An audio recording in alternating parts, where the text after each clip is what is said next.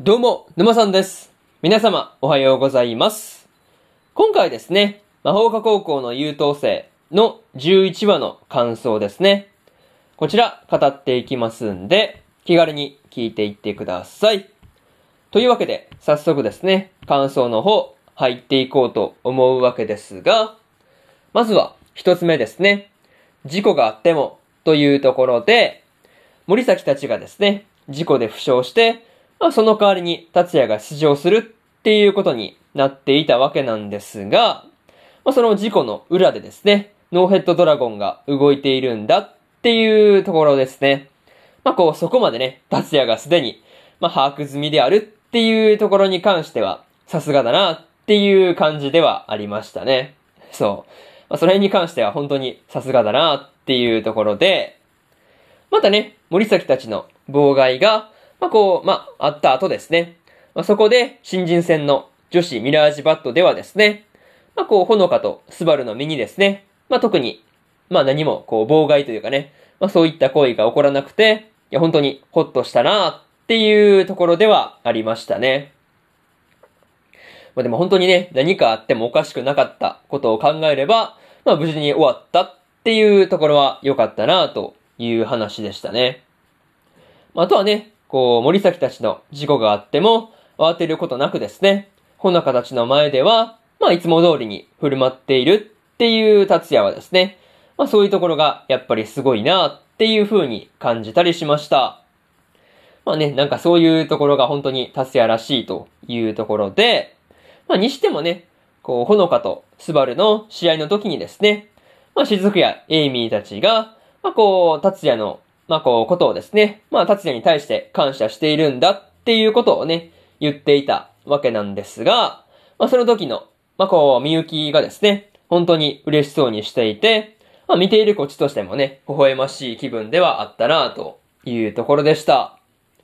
まあね、そういうところで、まず、一つ目の感想である、事故があっても、というところ、終わっておきます。でですね、次、二つ目に入っていくんですが、達也への恩返し、というところで、エイミーたちがですね、達也へ恩返しをするために、まあ、こう、モノリスコードで、事故とかが起きないように裏で動こうとしているっていうところがですね、まあ、そのところからね、すでにいいなっていう風に思ったりしました。まあね、さすがにみゆきもですね、達也には裏での動きをね、内緒にしておくっていうこととか、まあこう危険なことだけはしないっていうことはね、約束させていたわけなんですが、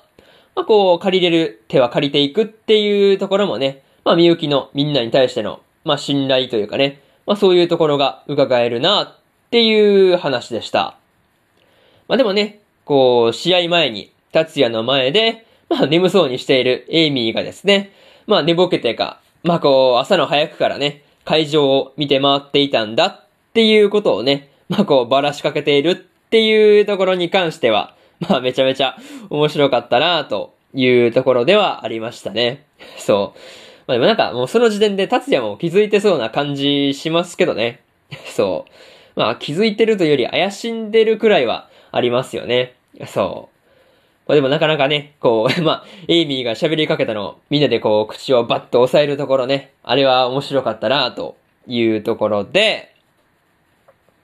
またね、みゆき以外のみんながですね、部屋で集まって、まあこう話をしている中で、まあしずくがですね、第一高校に対しての妨害が行われているんじゃないかっていうことを、まあ推測していたわけなんですが、まあこう、それがね、ほぼほぼ当たっていて、まあ結構ビビったなっていうところではありましたね。そういうところで、二つ目の感想である、達也への恩返しというところ終わっておきます。でですね、次、三つ目の感想に入っていくわけなんですが、三つ目はですね、活躍の裏でというところで、まあ、達也たちがですね、モノレスコードで活躍して、まあ、こう第三高校に勝った試合の裏でですね、まあ、試合の裏では、みゆきたち第一高校だけじゃなく、まあ、だけじゃなくてですね、まあ、こう、愛理たち第三高校の、まあ、こう、メンツたちの、面面々のね、面々の活躍があったんだっていうところですね。まあ、そこが結構うるっときたなという感じではありましたね。またね、達也自身は、みゆきたちが地下水脈に対して行ったことですね。まあそれに関して、まあ試合の前に気づいている感じが、まああったんですけど、まあ、それに関しては相変わらず達也もね、すごいなっていうことを思ったりしました。まあにしてもね、愛理が学生同士の正々堂々の試合をですね、邪魔されたことに対して、まあ、結構怒っていたわけなんですが、まあそれはね、まあ真剣勝負の場を、まあ、怪我されれば、まあ怒らない方が無理だよねっていう感じではありましたね。そう、まあ、怒るのは普通だなっていうところで、まあそれとですね、まあ地下水脈の異変に気づいた、東子とほのかのね、まあこう、ほのかの名ですね。まあこの活躍があってこそっていう感じだったんで、まあこの二人がいなかったら、まあどうなっていたんだろうっていうところで、まあ、ちょっと不安に感じてしまうというか、まあ、そういうところではありましたね。まあ、そういうところが、まあ、含めて、とりあえず何事もなく終わって本当に良かったというところで、三つ目の感想である、活躍の裏でというところ終わっておきます。でですね、最後にというパートに入っていくんですが、今回はですね、達也のモノリスコードの裏側で行われていたことに対して、焦点が当たっていた話だったんですが、まあ、こう、みゆきとほのかがですね、囲まれたタイミングで、愛理たちが助けに来るっていうところがですね、個人的に一番好きなシーンだったりするという話で、またね、みゆきが愛理に対して、まあ、こう、正式というかね、まあ、宣戦布告をしていたわけなんですが、まあ、これで本戦でのミラージュバットがですね、まあ、もっと楽しみになってきたなっていうところですね。まあ、とはいえ、ノーヘッドドラゴンの次のターゲットが、みゆきに、まあ、なっていたわけなんですが、まあ、こう、一番手を出しちゃいけない人物に手を出そうとしていて、まあ、さすがにやばいよねっていう風なことをね、思ったりしました。まあ、そんな次回がですね、どうなるのか、今から楽しみですね、というところで、今回の魔法科高校の優等生の11話の感想ですね。こちら終わっておきます。でですね、今までにも1話から10話の感想はですね、それぞれ過去の放送で語ってますんで、よかったら過去の放送もですね、合わせて聞いてみてくださいという話と、今日ですね、他にも3本更新しておりまして、迷宮ブラックカンパニーの第10話の感想と、白い砂のアクアトープの11話の感想、そしてですね、スカーレットネクサスの12話の感想ですね。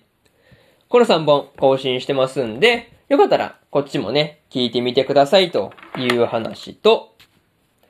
明日ですね、明日は出会って5秒でバトルの第10話の感想と、サニーボーイの第10話の感想、そしてですね、探偵はもう死んでいるの11話の感想と、日暮らしと泣く頃に卒の12話の感想ですね。この4本、1、2、3、4と更新しますんで、よかったら明日もですね、ラジオの方聞きに来てもらえると、ものすごく嬉しいですというところで、本日2本目のラジオの方終わっておきます。以上、沼さんでした。それでは次回の放送でお会いしましょう。それじゃあまたねバイバイ